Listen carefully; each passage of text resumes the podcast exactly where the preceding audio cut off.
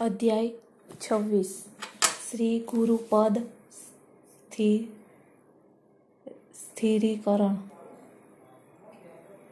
શ્રી ગણેશાય નમઃ. શ્રી સરસ્વતી નમઃ. શ્રી ગુરુભ્યો નમઃ. શ્રી કુળદેવતાય નમઃ. શ્રી સીતારામચંદ્રાભ્યાય નમઃ. શ્રી સદગુરુ સાંઈનાથાય નમઃ. ઉપોદઘાટ. આ વિશ્વમાં નજરે પડતા સર્વ પદાર્થ ભગવાનની સર્જક શક્તિ માયાના જ છે. સત્ય વસ્તુ તો એક જ ઈશ્વર જ છે. અંધારામાં જેમ દોરીને કે ફલહારને સાપ માની લઈએ છે, એવું જ આ પણ છે. વસ્તુનો બાહ્ય દેખાવ જોઈને તેને તેવી માની બેસીએ છીએ. પણ એ દ્રશ્યમાન પદાર્થની અંદર રહેલો ભાવ આપણા આપણે જોઈ શકતા નથી. સદગુરુ જ આપણી અંતરની આંખ ઉગાડી વસ્તુનું સત્ય સ્વરૂપ બતાવે છે. જેથી ચાલો આપણે સદગુરુનું પૂજન કરીએ તથા આપણે ઈશ્વર દર્શન થાય તે સારું તેમની સ્તુતિ કરીએ. આંતરિક પૂજન. અહીં પૂજનનો એક નવીન પ્રકાર આપું છું. સદગુરુના ચરણ ધોવા સારું ચાલો આપણે હર્ષા સ્વરૂપ ઉષ્કણોદક વાપરીએ, તેમાં તેમના દેહ ઉપર પવિત્ર પ્રેમરૂપ લેપ કરીએ, તેમને અંગે સત્ય શ્રદ્ધારૂપ વસ્ત્ર ધરીએ, અષ્ટ સાત્વિક ભાવનારૂપ અષ્ટકમળની માળાને તેમજ ને અર્પીએ તથા ધ્યાન મનનરૂપ કુળ તેમના અર્પણ કરીએ. ભક્તિરૂપ સુગંધિત કાજળ તેમના મસ્તકે લગાડીએ અને પ્રેમરૂપ કંદોરો અર્પીને ચાલો આપણે તેમના ચરણના અંગૂઠા પર મસ્તક મૂકીએ. આવા અમૂલ્ય પદાર્થો વડે સદગુરુનું પૂજન કરી આપણે સર્વસ્વ તેમને અર્પણ કરી તેમને ભક્તિરૂપ અમર ડોળીએ. આવા સુખદ પૂજન પછી ચાલો આપણે સ્તુતિ કરીએ. હે સાંઈનાથ, અમારા મન અંતર્મુખ કરો. સત્યાસત્યના ભેદ પારખવાનો વિવેક અમારામાં જાગૃત કરો. અમને આત્મદર્શનની શક્તિ આપો.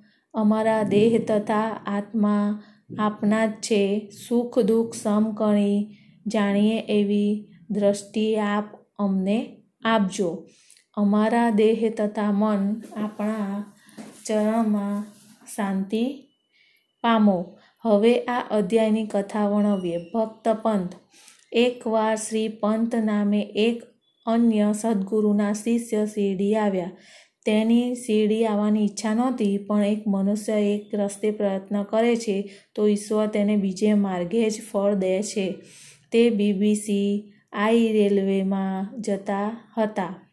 એવામાં શિરડી જતા તેમના સગા સંબંધી મિત્રો તેમને મળ્યા. એ સૌએ શેરડી આવવાનો આગ્રહ કર્યો પંત ના પાડી શક્યા નહીં. વિરાર ઉતરી પડી, તે પોતાના સદગુરુની રજા લીધી અને ખર્ચની સગવડ કરી એ મંડળ જોડે શેરડી ઉપડ્યા. શેરડી પહોંચી સવારે અગિયાર વાગે મસ્જિદમાં આવ્યા. પૂજન કરવા ભેગા થયેલા ભક્તોની વાતો સાંભળી તે બહુ રાજી થયા. એવામાં પંતને એકાએક તમ્મર આવી, આવ્યા અને એ બેભાન બની ગયા. સૌએ ભાનમાં લાવ્યા ઘણા પ્રયત્નો કર્યા.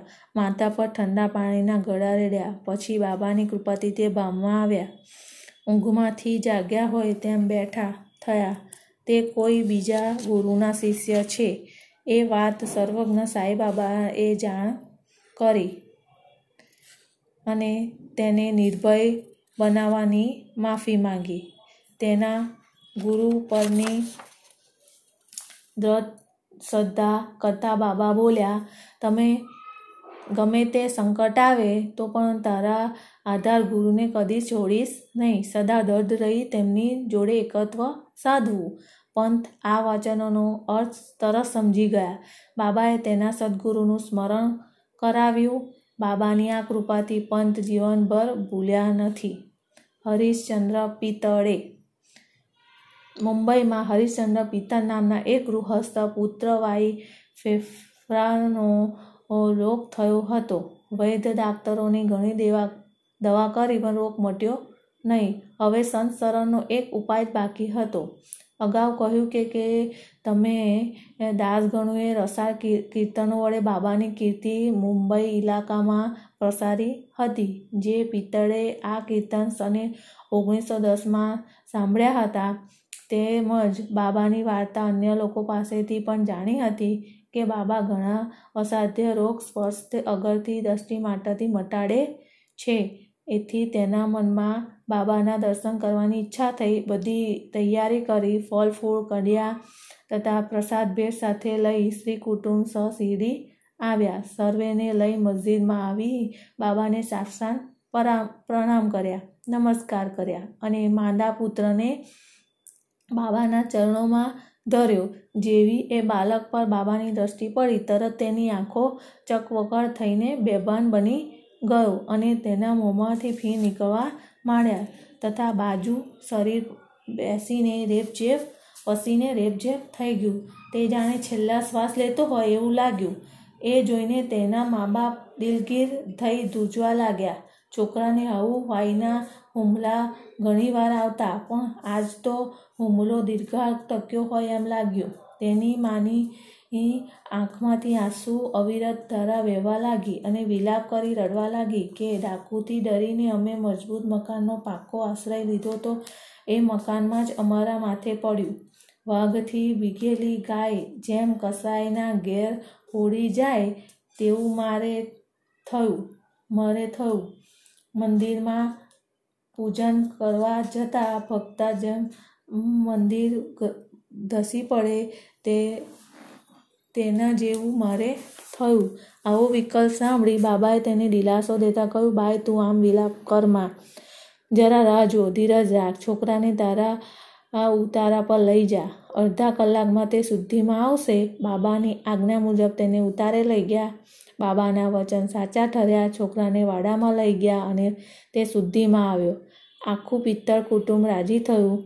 તેથી શંકા નિર્મૂળ બની અને પછી પત્ની એ પિત્તળે બાબાના દર્શન કર્યા અને સાક્ષાત પરામ કરી માન પ્રેમથી બાબાના પણ દાખવા લાગ્યા અને આ કૃપા માટે બાબાનો ઉપકાર માણ્યો. ત્યારે હસતા હસતા બાબા બોલ્યા હવે તમારી ચિંતા, શંકા, બીક સર્વ નિમૂળ થયું. જેમાં શ્રદ્ધા સબૂરી છે, તેને શ્રી હરિ સહાય કરે છે. પિત્તળે ધનવાન શ્રીમંત ગૃહસ્થ હતા. તેને મોટા પાયા પર મીઠાઈ વેચી અને બાબાને ઉત્તમ ફળો ધરાવી, પાન બીડા અર્પણ કર્યા. શ્રીમતી પિત્તળ બહુ જ સાત્વિક, સાદા, પ્રેમાળ, શ્રદ્ધાળુ બાઈ હતા. તેની આંખમાં આંસુ વહેવા લાગ્યા. બાબા સામે નજર કરી થાંભલી પાસે બેસતા તેમનો પ્રેમાળ, આનંદી સ્વભાવ જોઈ બાબા રાજી થયા. સ્વભાવે એ શરણ સ્વીકારી પૂજન કરનાર ભક્ત જ સંતોનું અવલંબન છે. પિત્તળે કુટુંબ થોડા દિવસ બાબાના સત્સંગમાં આનંદ ગાડી બાબાની રજા સેવા મસ્જિદમાં આવ્યું. ત્યારે બાબાએ તેમને ઉદી આપીને આશીર્વાદ દીધા અને પિત્તળને પાસે બોલાવીને બાબાએ કહ્યું જો ભાઈ, મેં તને અગાઉ બે રૂપિયા આપ્યા છે. આજે હું તને ત્રણ રૂપિયા આપું છું. તારા પૂજાના સ્થાનમાં તે રાખજે, તેથી જેને લાભ થશે. એમ કહી બાબાએ તેને ત્રણ રૂપિયા આપ્યા. પિત્તળે પ્રસાદ તરીકે તે લીધા અને પૂર્ણ બાબાને સાષ્ટાંગ દર્પણ કરી પ્રમાણ કરી, આશીર્વાદ આપવા સુધી કરી. એ વખતે તેના મનમાં એ શંકા ગઈ થઈ કે હું તો આ પહેલી જ વાર શિરડી આવું છું, તો બાબાએ મને બે રૂપિયા અગાઉ ક્યારે આપેલા? તે સમજી શક્યો નહીં. તેના આ ભેદના ઉકેલની તેને ઉત્કંઠા થઈ.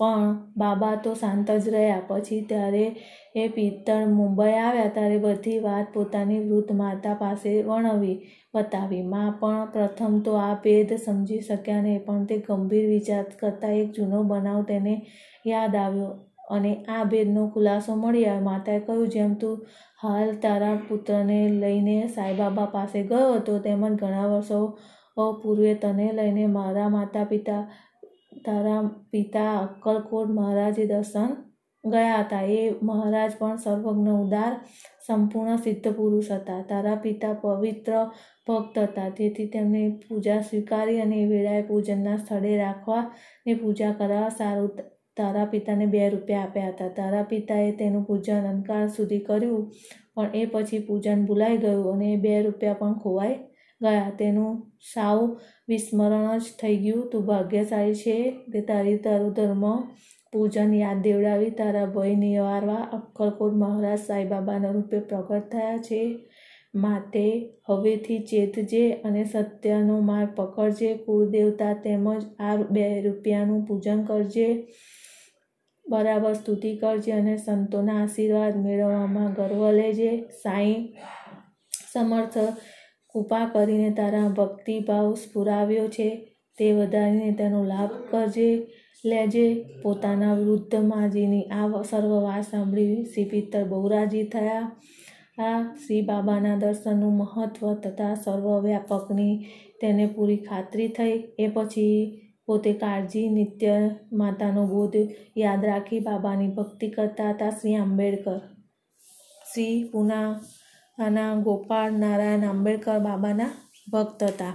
થાણા જિલ્લામાં તેમજ જાવરા રાજ્યમાં આખકારી બાતામાં દસ વર્ષ નોકરી કરી હતી. તે નિવૃત્ત થયા પછી બીજી નોકરી પણ ઘણા પ્રયત્નો કરી જોયા પણ નિષ્ફળ ગયા પછી આફત પણ માથે આવી અને સ્થિતિ બહુ જ ખરાબ થઈ ગઈ. એ સ્થિતિમાં સાત વર્ષ કાઢ્યા. દર વર્ષે શિરડી જઈ પોતે બાબા પાસે ફરિયાદ કરતા અને ઓગણીસો પંદરમાં તો સ્થિતિ એવી કંટીભાઈની ગઈ કે શેરડીમાં આજે આપકાર કરવાનો નિશ્ચય કર્યો. પોતે રાત્રિ દીક્ષિતના વાડા પાસે ગાડી પર બેઠા હતા, ત્યારે નજીકના કૂવામાં પડી જવાનો જીવનનો અંત લાવવાનો તેને નક્કી કર્યું. તેને તો આ ઈચ્છા થઈ, પણ બાબાની મરજી કંઈ બીજી જ હતી. ત્યાંથી થોડે દૂર એક દુકાન ભક્ત સગુણ મેરુ નાયકની હતી.